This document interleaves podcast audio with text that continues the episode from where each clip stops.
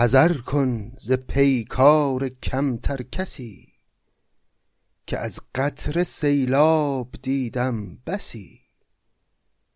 اگر پیل زوری وگر شیر چنگ به نزدیک من صلح بهتر که جنگ.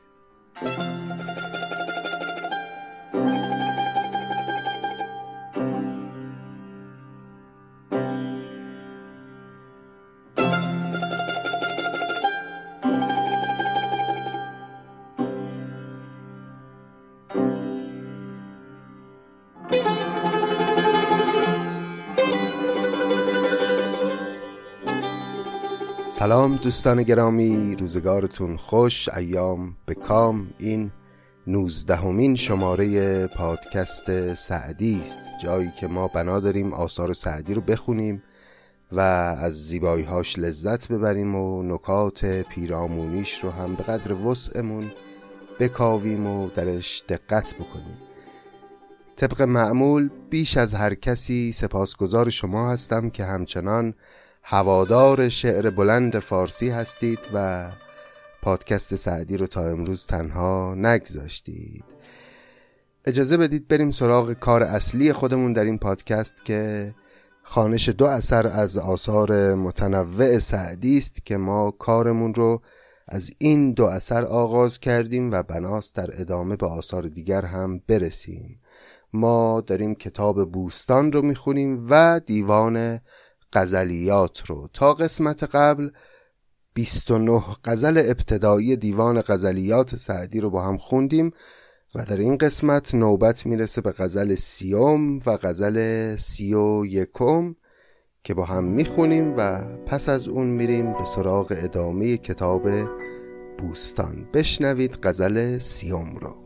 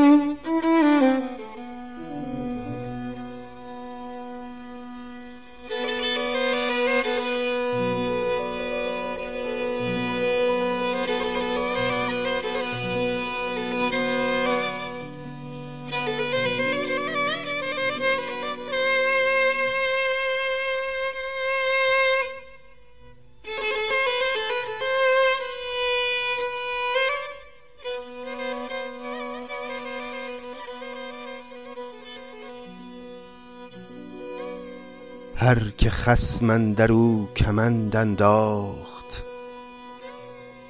به مراد ویش بباید ساخت. هر که عاشق نبود مرد نشد. نقره فایق نگشت تا نگداخت.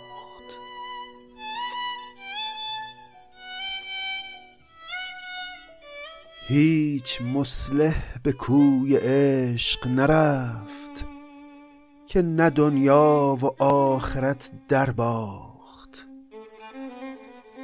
هیچ مصلح به کوی عشق نرفت که نه دنیا و آخرت در باخت.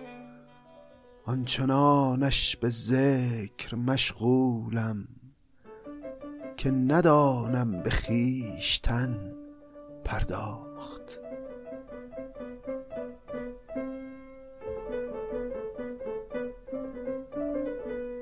همچنان شکر عشق می‌گویم که گرم دل بسوخت جان بنواخت.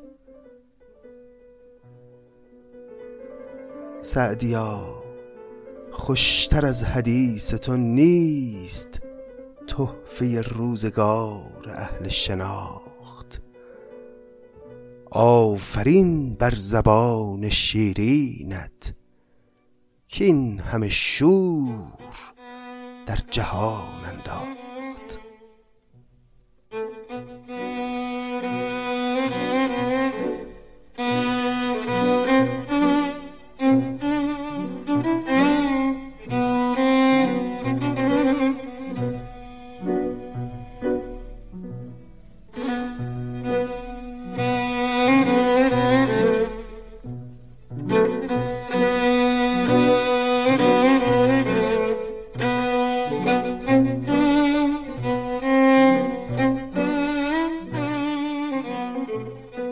بله غزل سیوم غزلی است کوتاه ولی در عین حال لطیف و شسته و رفته و محکم و استوار.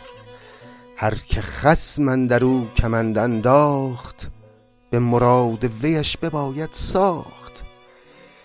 کسی که اسیر دشمن میشه در جنگ باید حرف دشمن رو گوش کنه نمی‌تونه در مقابل او سرکشی بکنه.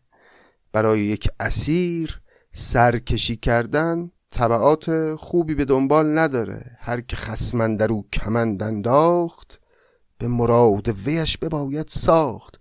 حالا ابتدای غزل عاشقانه سعدی چرا اینو میگه؟ اینجا درس سیاست نمی‌خواد به ما بده سعدی. منتها اونقدر در غزلهاش از ابزارهای مختلف اعم از ابزارهای جنگی استفاده کرده برای ساختن مزامین عاشقانه که من و شما اساسا وقتی میشنویم بیت رو با اینکه هیچ نشانه ای از نشانه های عاشقانه بودن درش نگذاشته ما چون در غزل داریم میشنویمش برداشت عاشقانه خودمونو می‌کنیم. اصلا وقتی او میگه کمند ما کمندی که ریسمانی است که در جنگ ها ازش استفاده می‌کنن تو ذهنمون نمیاد. ما ذهنمون میره به سمت گیسوان کمند. هر که خسمن در او کمند انداخت به مراد ویش بباید ساخت. اگه یه کسی دلش گرفتار گیسوان کمند محبوب شد دیگه باید بله قربانگوی یار باشه هرچی او بگه. هر که عاشق نبود مرد نشد. نقره فایق نگشت تا نگداخت. این بیت هم در ستایش رنج دیگه رنج عاشقی که آدمی رو بزرگ می‌کنه روح رو جلا میده. هر که عاشق نبود مرد نشد. نقره فایق نگشت تا نگداخت. هیچ مسلح به کوی عشق نرفت. که نه دنیا و آخرت در باخت بارها درباره این شگفتی های نحوی سعدی سخن گفتیم دیگه که مخاطب رو غافلگیر می‌کنه. ابتدا در مصرع اول یک چیزی میگه یه ادعایی رو مطرح می‌کنه که من و شما شنونده خیال می‌کنیم اصل حرفش اصلا همین بوده و با خودمون میگیم عجب پس نظر سعدی در این باره اینه.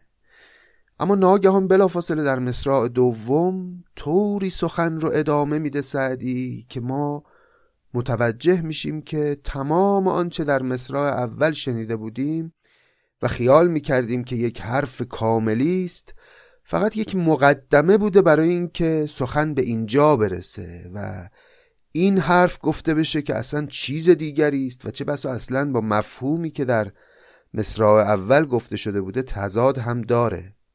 الان این بیت رو ببینید. هیچ مسلح به کوی عشق نرفت. مصرع اول رو وقتی تنها من و شما میشنویم می‌بینیم که یک ادعاست که داره سعدی مطرح می‌کنه. میگه هیچ آدم مسلحی هیچ انسان اهل صلاح و خردی اصلا به کوی عشق نمیره به دنبال عاشقی نمیره. اما بعد مصرع دوم رو میشنویم می‌بینیم اصلا ماجرا چیز دیگری است حرف چیز دیگری است.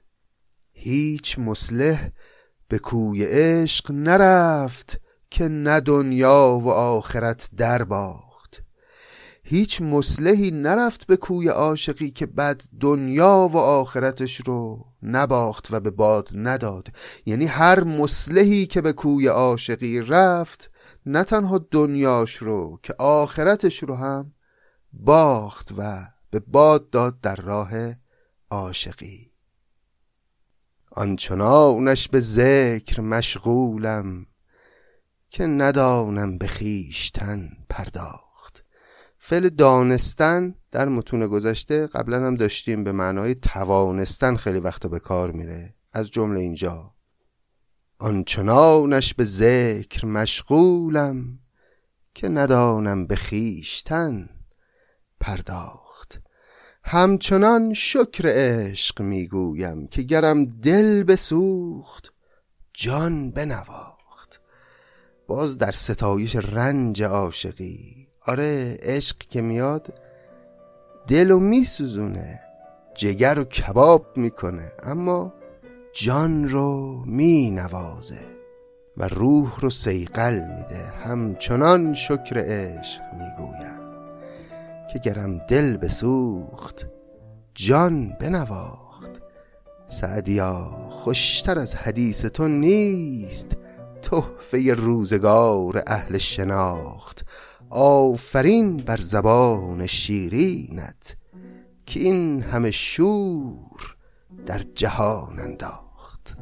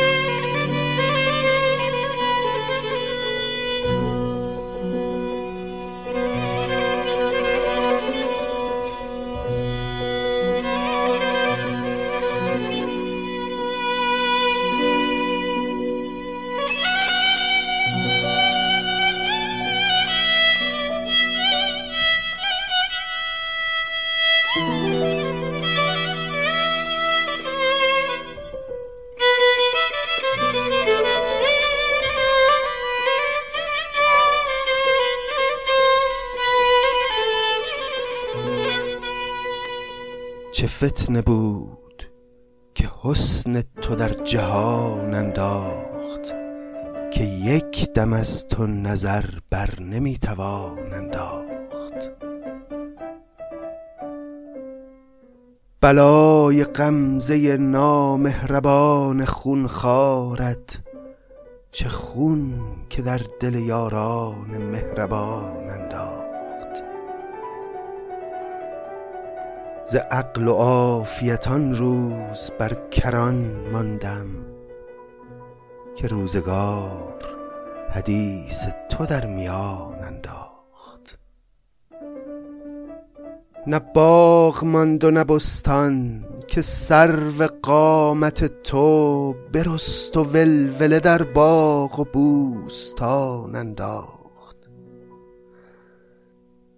تو دوستی کن و از دیده مفکنم. زنهار که دشمنم ز برای تو در زبان انداخت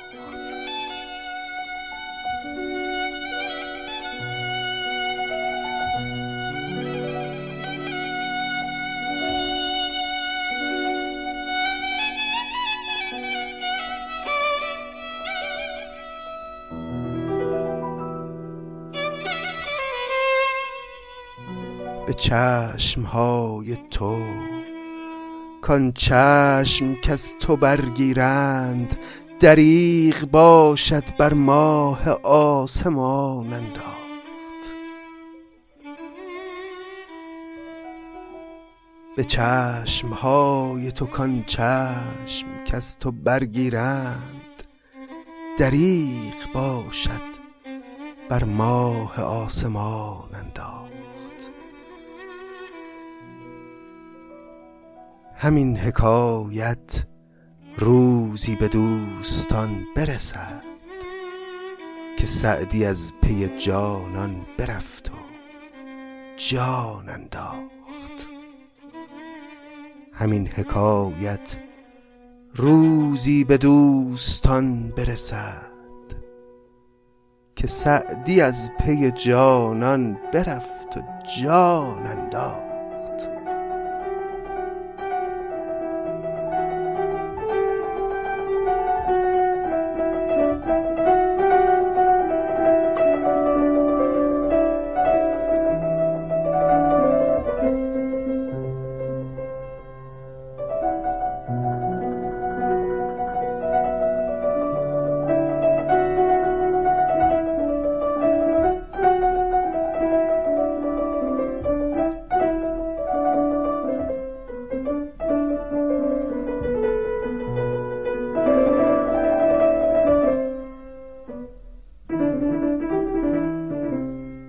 این غزل هم غزل لطیفی بود و البته غزل ساده ای بود. شاید خیلی ابیاتش احتیاجی به توضیح نداشته باشه. حالا یه مروری بکنیم.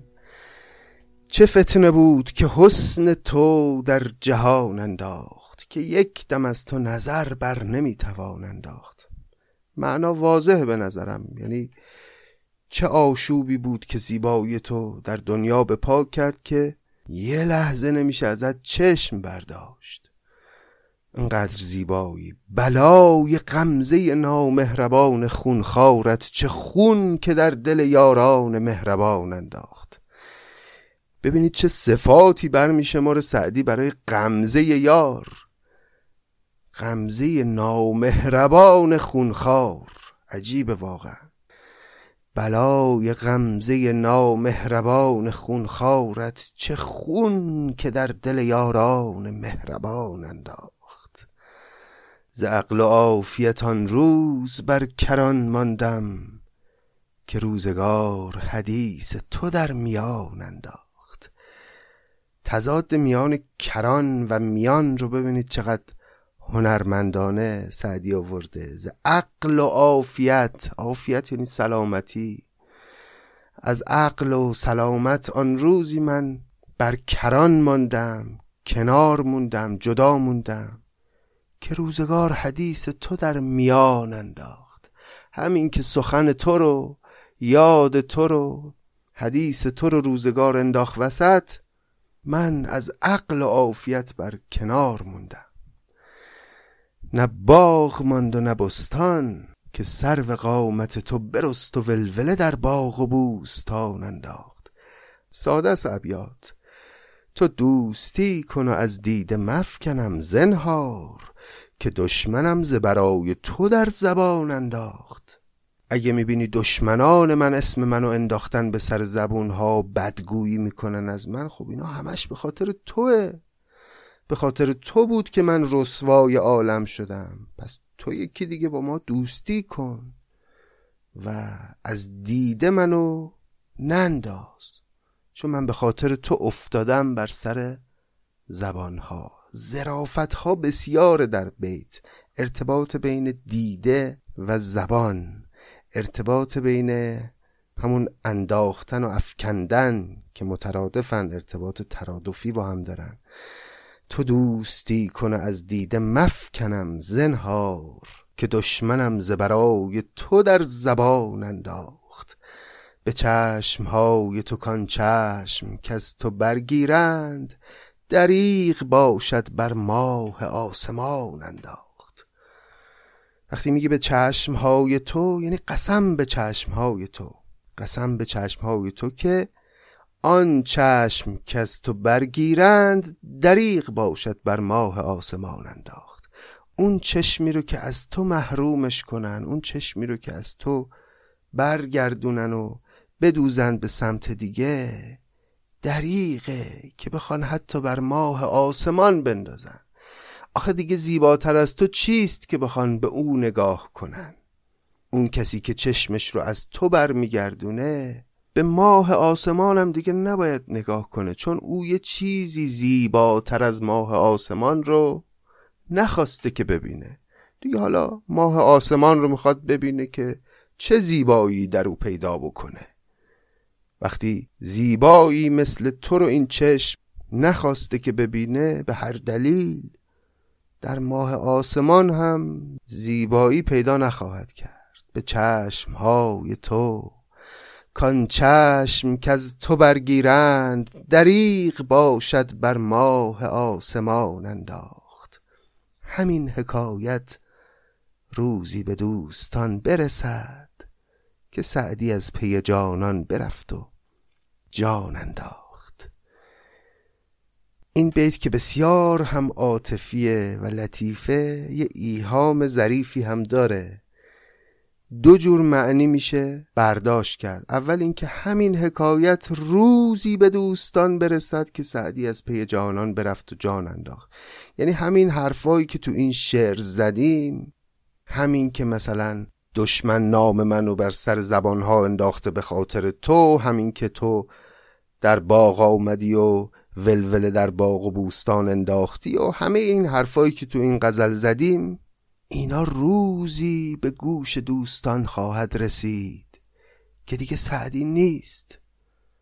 به قول شهریار روزی سراغ وقت منایی که نیستم. اون وقتی دیگران خبردار میشن که چه بر ما گذشته که سعدی از پی جانان برفت و جان انداخت. که سعدی در راه این عشق دیگه جونشو داده و رفته و تمام شده. این یه معنی. اما معنی دیگه. همین حکایت روزی به دوستان برسد که سعدی از پی جانان برفت و جان انداخت. همین حکایتی که سعدی از پی جانان رفت و جانش رو در این راه گذاشت که خودش حکایتی است این حکایت یه روزی بالاخره به دوستان می‌رسه و اونها می‌فهمند که سعدی چه بود و چه کرد که سعدی از پی جانان برفت و جان انداخت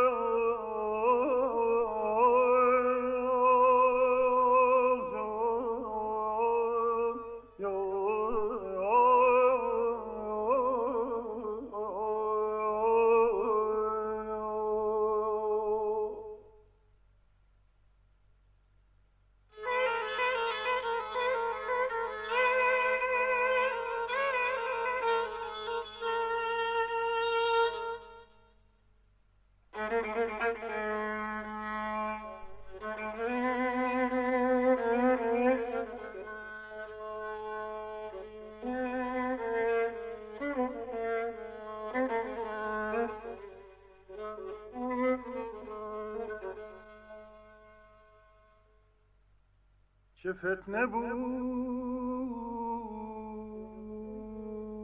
که حسن تو در جهان انداخت که یک دم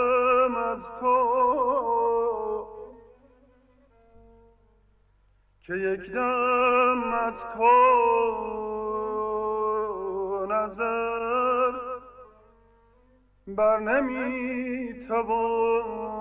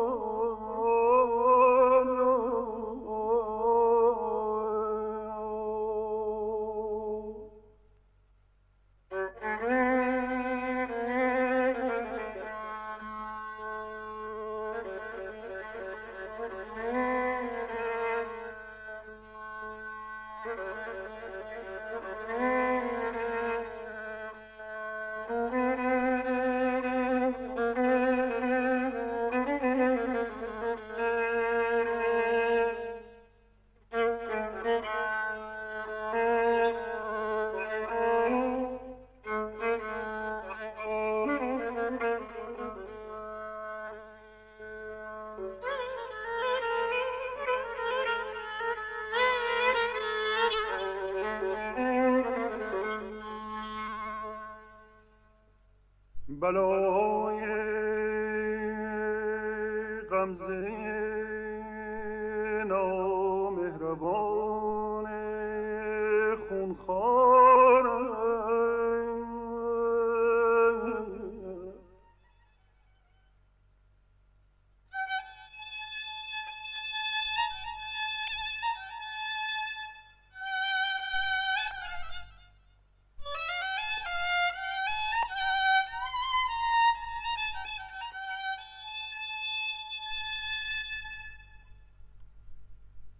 بلای غمزه نامهربان خونخوار.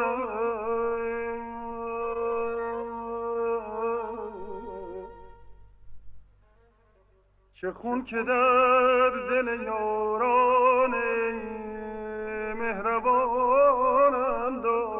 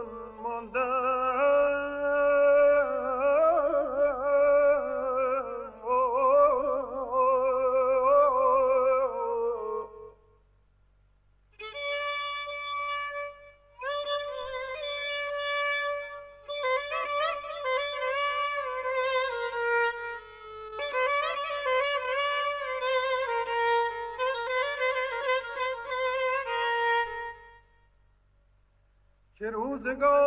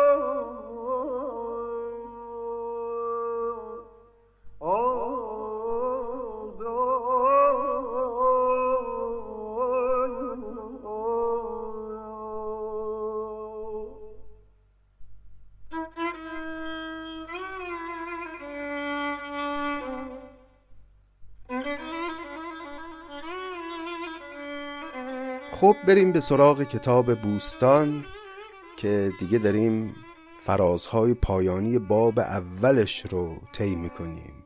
باب اول بوستان باب در عدل و تدبیر و رای هست که سعدی در اون عقاید سیاسی خودش رو بیشتر بیان می‌کنه و راهکار میده به حاکمان که چگونه حکومت کنید که هم نام نیکی از شما باقی بمونه و هم حکومت موفقی داشته باشید و البته این دوتا رو سعدی لازم و ملزوم همدیگه می‌دونه. میگه اگر طوری حکومت کنی که نام نیک ازت باقی بمونه و رعیت از تو راضی باشند اتفاقا حکومت پایدار و با ثبات و موفقی هم خواهی داشت.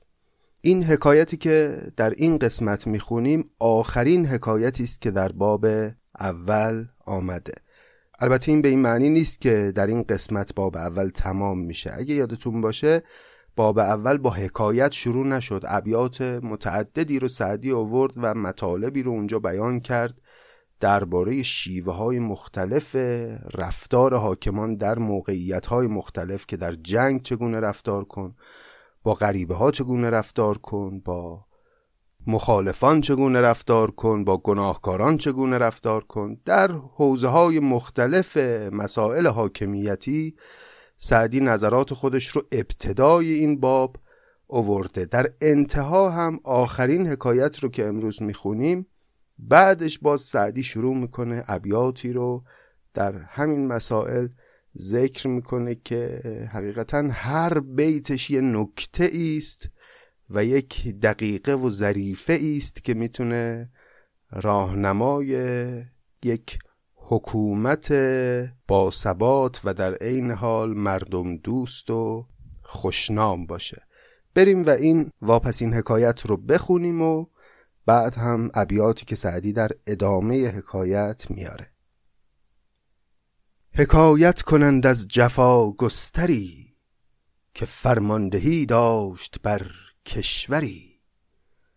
در ایام او روز مردم چو شام شب از بیم او خواب مردم حرام.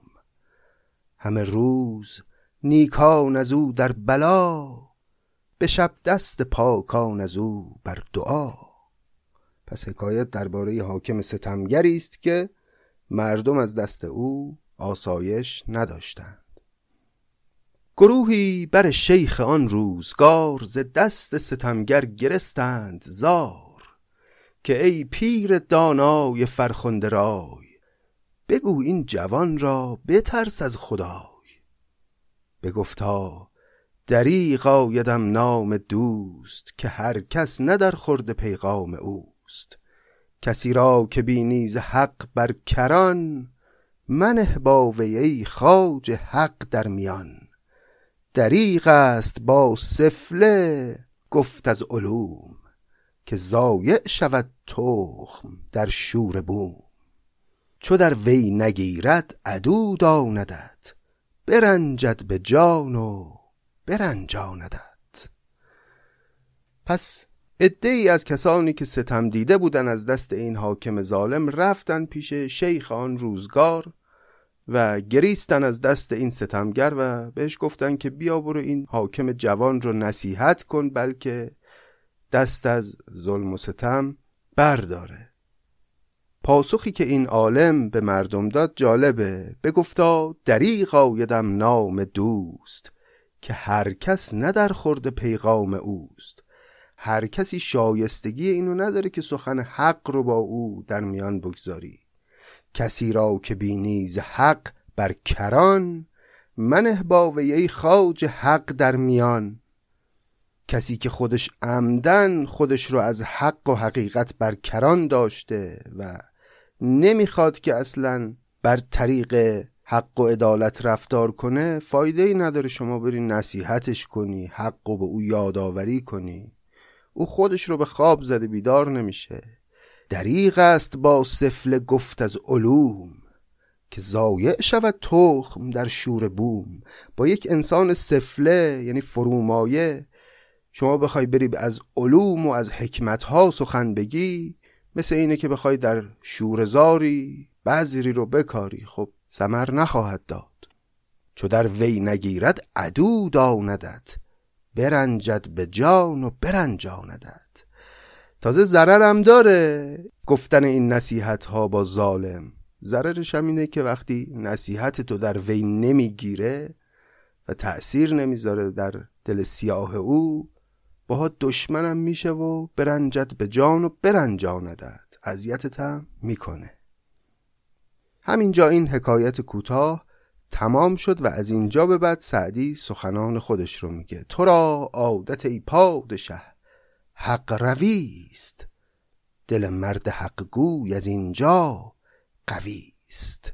پس داره یه هندونه زیر بغل حاکمی که داره این ابیات رو میشنوه می‌ذاره سعدی و به اون میگه که تو عادتت حق رویست و عادتت اینه که در مسیر حق حرکت کنی. به خاطر همینم هست که مرد حق گو در مقابل تو دلش قویه. و نمیترسه و حرف حق رو بیان می‌کنه در مقابل تو. چون باطل نیستی و چون فاسد نیستی مسلحان جامعه جرأت می‌کنن با تو بیپروا سخن بگن. تو را عادت ای پادشه حق رویست دل مرد حق گوی از اینجا قوی است نگین خصلتی دارد ای نیک بخت که در موم گیرد نه در سنگ سخت. عجب نیست گر ظالم از من به جان برنجد که دزد است و من پاسبان. تو هم پاسبانی به انصاف و داد که حفظ خدا پاسبان تو باد. تو را نیست منت ز روی قیاس. خداوند را من و فضل و سپاس که در کار خیرت به خدمت بداشت نه چون دیگرانت معطل گذاشت. همه کس به میدان کوشش درند ولی گوی بخشش نه هر کس برند. تو حاصل نکردی به کوشش بهشت خدا در تو خوی بهشتی بهشت. دلت روشن و وقت مجموع باد قدم ثابت و پای مرفوع باد. حیاتت خوش و رفتنت بر ثواب عبادت قبول و دعا مستجاب. همی تا براید به تدبیر کار مدارای دشمن به از کارزار. چون نتوان عدو را به قوت شکست به نعمت بباید در فتنه بست. خب در این بخش سعدی جان کلامش رو استوار کرده بر موضوع صلح طلبی و موضوع برگزیدن روش های دیپلماسی در مقابل جنگجویی و ستیزجویی میگه همی تا برآید به تدبیر کار مدارای دشمن به از کارزار. اگه در مقابل دشمن مشکل با تدبیر حل خواهد شد بهتره که با دشمن مدارا کنی تدبیری بیاندیشی مذاکره ای کنی و مسائل رو حل کنی و به دنبال جنگ و کارزار نری که ضررش به مردم خواهد رسید. چون نتوان عدو را به قوت شکست به نعمت بباید در فتنه بست. این دقیقا تجربه تاریخی خود سعدیه که بارها دربارش صحبت هم کردیم که اصلا آفت مغولان در منطقه فارس اینگونه دفع شد که اتابکان فارس که در اون زمان حاکم بودن بر اون منطقه هر چه تونستن گنج و ثروت به پای این مغولان ریختن برای اینکه از جنگ جلوگیری کنند. چون نتوان عدو را به قوت شکست به نعمت بباید در فتنه بست. گرندیشه باشد ز خسمت گزند به تعویز احسان زبانش ببند. عدو را به جای خسک زر بریز که احسان کند کند دندان تیز. کلمه تعویز که داشتیم به معنای دعایی است که می نویسن و به گردن میندازن برای جلوگیری از بلایا و چشم زخم و اینجور چیزا. احسان کردن به دشمن رو نیکی کردن به دشمن رو سعدی مثل یه تعویز می‌دونه که می‌تونه تو رو حفظ کنه در مقابل او. و این رو یک روش سیاست خارجی می‌دونه برای حاکمان که بتونن امنیت و آرامش رو در مرزهای خودشون حفظ کنن. چو دستی نشاید گزیدن ببوس که با غالبان چار زرق است و لوس. زرق یعنی اون زیورالات بدلی که کسی به خودش آویزان می‌کنه. منظور اینجا دروییه یه لبخند دروغیه که شما به روی دشمن می‌زنی. لوس هم اینجا اسم مستر به معنی چرب زبانی. چو دستی نشاید گزیدن ببوس که با غالبان چاره زرق است و لوس. ببینید این حرف و سعدی داره می‌زنه که در مسائل اجتماعی در رفتار فردی خیلی هم اتفاقا معتقد به عزت نفس و توصیه می‌کنه به درو نبودن و تزویر و ریا نکردن. اما در روابط دیپلماتیک و در ارتباط حاکم با حاکمان ممالک دیگه داره میگه که لبخند بزن به روشون گرچه او رو دشمن می‌دونی. چرب زبان باش با او از در صلح در بیا و جنگ مجو به خاطر اینکه ضرر این جنگ در نهایت به مردم خواهد رسید. چو دستی نشاید گزیدن ببوس که با غالبان چاره زرق است و لوس. به تدبیر رستم درآید به بند که اسفندیارش نجست از کمند. اگه تدبیر بکنی رستم رو می‌تونی به بند بکشی. همون رستمی که یک یلی مثل اسفندیار او رو نتونست به بند بکشه. با کمند و با زور خواست رستم رو به بند بکشه نتونست.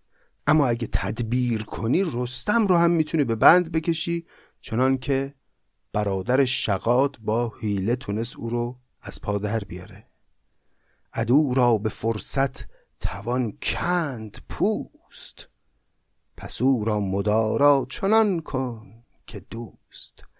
اگه فرصت بدی و عجول نباشی در جنگ جستن سر موقع میشه دشمن رو پوستشو کند. پس بهتر زود از در جنگ وارد نشی و مدارا کنی با دشمن همونطور که با دوست می‌کنی. ببینید اینا دیگه شیوه های جزئی و ریز دیپلماتیکه که سعدی داره بیت به بیت به حاکمان توصیه می‌کنه بسیاریش هم حقیقتا در همین زمانه ما که شکل و ظاهر حکومت ها خیلی تفاوت کرده نسبت به گذشته حقیقتا کاربرد داره و می‌بینیم کشورهای موفق و حاکمانی که منافع ملی قلمرو حکومت خودشون رو مقدم می‌دونن حقیقتا از همین روش ها استفاده می‌کنن. حذر کن ز پیکار کمتر کسی. که از قطر سیلاب دیدم بسی. حتی با یه دشمن ضعیف هم دنبال جنگ نباش. از پیکار کمتر کسی هم حذر کن. کمتر کس یعنی کمترین کس. ضعیفترین دشمن هم اگر در مقابل تو بود سعی کن باش نجنگی. چرا؟ که از قطر سیلاب دیدم بسی. مزن تا توانی بر ابرو گره که دشمن اگر چه زبون دوست به. بی خودی با همه از سر دشمنی در نیا بر ابرو گره ننداز در مقابل قدرت های دیگه. چرا؟ چون یه حاکمیت اگر دوستان زیادی داشته باشه قطعا براش بهتره.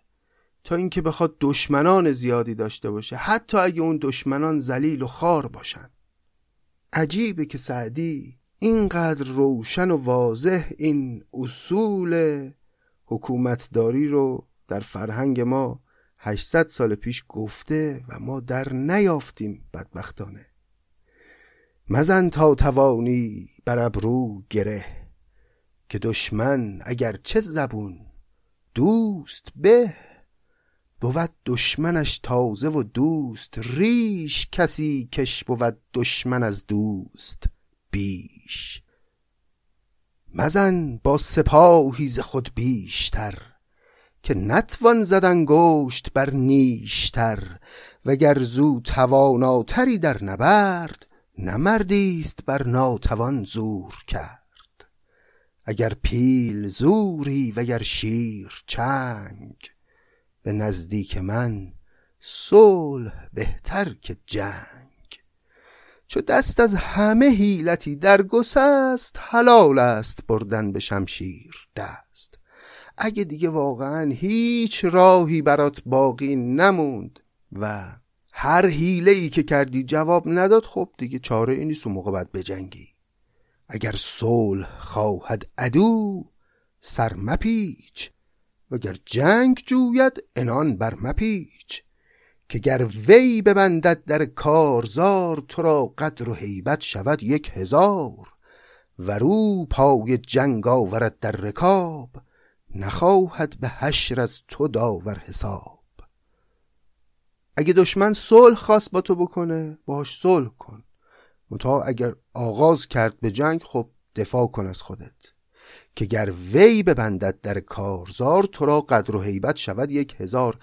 اگر او پیشنهاد صلح بده و تو بپذیری قدر و حیبت تو بالا میره. این هنر نیست که او صلح بخواد بعد تو دم از جنگ بزنی.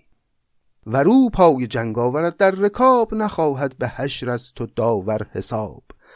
متا اگر او آغاز بکنه جنگ رو و تو آغازگر جنگ نباشی روز قیامت هم تو لازم نیست به خدا پاسخگو باشی که چرا جنگیدی. و چرا باعث ریختن خونها شدی؟ چون تو آغازگر جنگ نبودی. تو هم جنگ را باش چون کی نخواست که با کینور مهربانی خطاست. چو با سفله گویی به لطف و خشی فزون گرددش کبر و گردن کشی. به اسبان تازی و مردان مرد برار از نهاد بدندیش گرد. اینجور نیست که سعدی یک سره هم بگه صلح صلح. نه اگر یک سفله است که شمشیر رو برای تو از رو بسته و هیچ راهی نداری برای صلح کردن با او خب چاره ای نیست جز این که دفاع کنی در مقابل مرزهای خودت. چو با سفله گویی به لطف و خشی فزون گرددش کبر و گردن کشی به اسبان تازی و مردان مرد برار از نهاد بدندیش گرد وگر می براید به نرمی و هوش به تندی و خشم و درشتی مکوش. باز برگشت به حرف خودش. اگه ذره ای اما نشانه ای در اون می‌بینی که شاید با نرمی بشه او رو کنترل کرد این کارو بکن. وگر می براید به نرمی و هوش به تندی و خشم و درشتی مکوش. چو دشمن به اجزندر آمد ز در نباید که پرخاش جویی دگر. چو زنهار خواهد کرم پیشه کن. ببخشای و از مکرش اندیشه کن. دشمن اگه از تو زنهار خواست امان خواست کرم پیشه کن و به او امان بده. اما در عین حال از مکرش اندیشه کن. حواست باشه که یه وقت کلکی تو کارش نباشه. ز تدبیر پیر کهن بر مگرد که کار آزموده بود سال خرد. در آرند بنیاد روین ز پای جوانان به نیروی و پیران به رای. رای یعنی اندیشه. در نهایت سعدی این بخش رو با این سخن تمام کرد که از پیران و مردان کارازموده و با تجربه غافل نشو. چون ممکنه رقابت های سیاسی با اینا داشته باشی کنارشون نگذار هی جوانان بی تجربه رو جایگزینشون کن. این جوانان بی تجربه البته نیروشون به کار میاد اما کارازمودگی اون سالخوردگان رو ندارند. ز تدبیر پیر کهن بر مگرد که کارازموده بود سال خرد. در آرند بنیاد رو این ز پای جوانان به نیروی و پیران به رای.